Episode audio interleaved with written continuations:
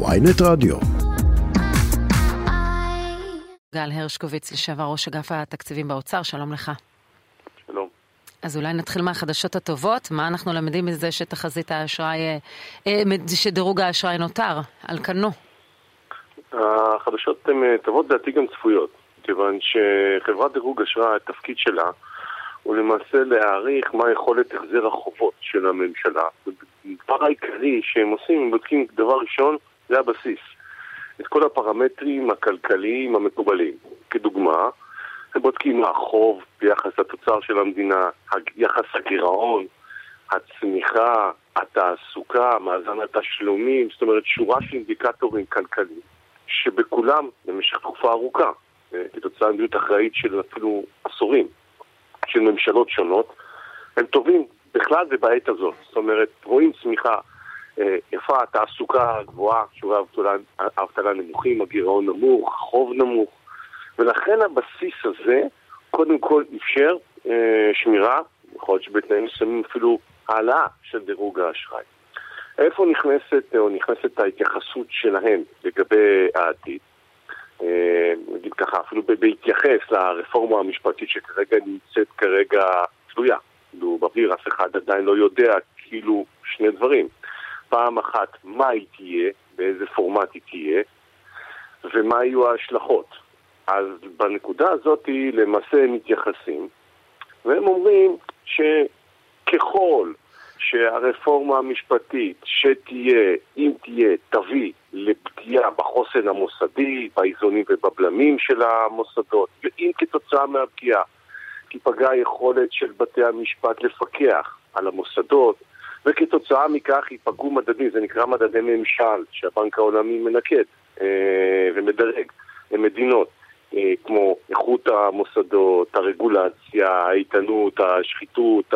ככל שזה יקרה ויהיה סנטימנט שלילי של משקיעים, אז דירוג האשראי עלול להיפגע. זאת אומרת, למעשה הם אומרים, אנחנו לא יודעים אנחנו מבינים שיש פה אי ודאות, שאנחנו אומרים שאם יתממש התרחיש הגרוע של מימוש רפורמה כזאת שתביא לפגיעה, אז זה יביא לפגיעה בדירוג האשראי. אבל זה, זה כל ילד יכול לומר לך, לא? זאת אומרת, הם, הם מתמודדים עם נתונים, עם עובדות, או על בסיס רעיונות והערכות ופרשנויות? מראיינים את שר האוצר, מראיינים את ראש הממשלה, מנסים להשתכנע.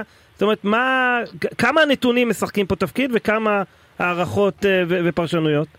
בחלק הראשון שהזכרתי שעל בסיסו הם שמרו את הדירוג, הם התבססו על נתונים, ולכן למעשה הם שמרו על הדירוג כי הנתונים ברורים.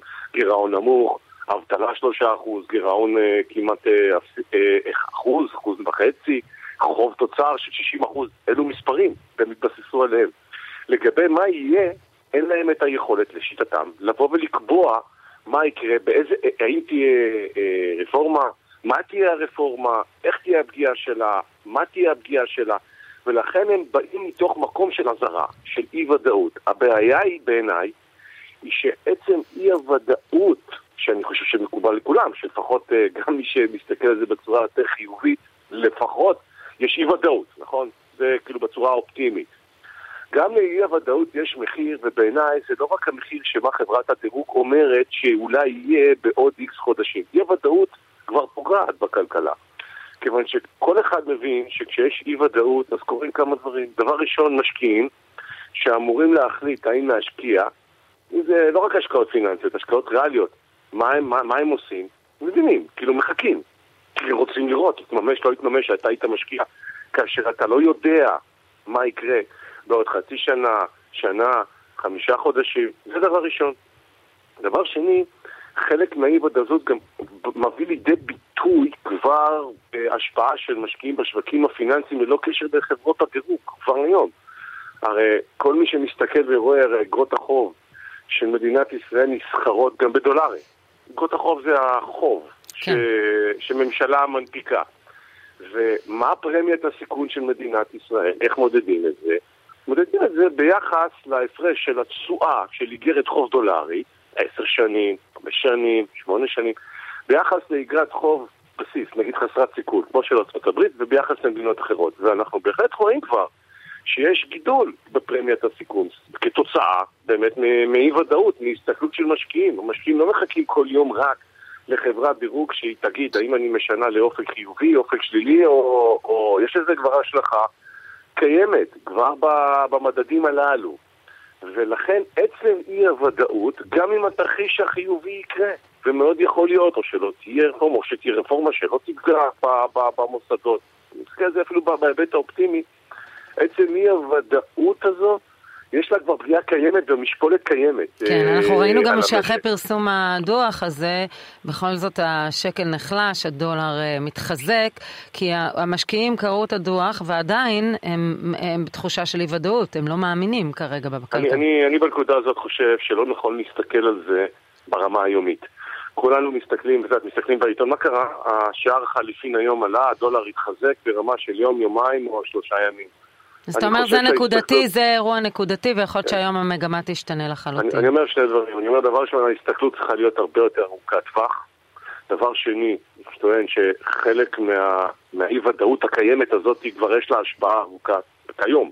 זה לא עניין של תנודתיות יומית של הדולר או של זה לא, זה כבר קיים. אבל בוא נסתכל על עוד תחום ששר האוצר מתגאה בו בנושא של תקציב זהיר, מדיניות זהירה, אה, אבל בפיץ' כן מוטרדים מהגירעון ומההתחייבויות הקואליציוניות, הכספים שניתנים שהם לא לצורך צמיחה, נניח. בואו נחלק את זה כרגע לטווח הנראה לעין, שזה תקציב המאושר של 23 ו-24, כן. ומה התחזיות היותר ארוכות טווח של 25 צפונה. אז לגבי התקציבים, התקציב המאושר של 23-24, כרגע הוא תקציב שגם כשהוא אושר בעיניי הוא היה תקציב שהיה תקציב אה, שמרני ומבחינת המסגרות, אני לא מדבר על חלוקת התקציב, על הרכב התקציב, לאן הולך הכסף, אלא עניין מה גובה המסגרות, האם יש פריצה תקציבית, אין פריצה, תקציב אחראי. 23 ו-24 ולכן רמת הגירעון גם המתוכננת וגם החזויה כרגע כגידול מסוים, כאילו בגירעון כרגע, לא יודע מה יקרה בעוד חודש, חודשיים, משבר כזה משבר אחר, היא תקציב אחראי. מה שהם כן, אבל לזה הם מתייחסים במישור הראשון, אמרתם, נתונים שהם רואים.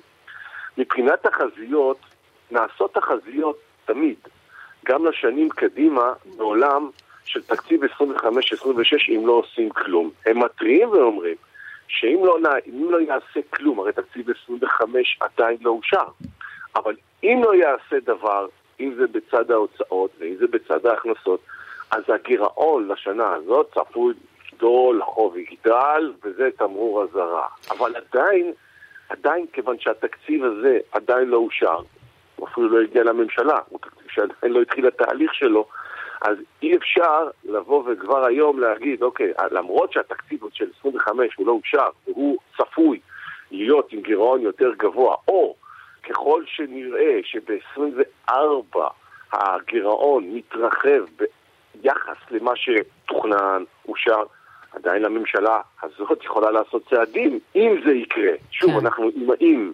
אם ו... זה יקרה. ואם זה יקרה, אז כן. אם זה יקרה, אז ינקטו צעדים, אבל אי אפשר לנקוט צעדים כבר כבר היום, או לצפות ברמה התקציבית על דברים שעדיין לא קרו. גל הרשקוביץ, לשעבר ראש אגף התקציבים באוצר, תודה רבה לך. תודה לכם.